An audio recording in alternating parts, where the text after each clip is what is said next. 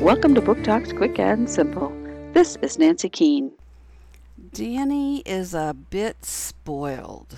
He has everything, but wants even more.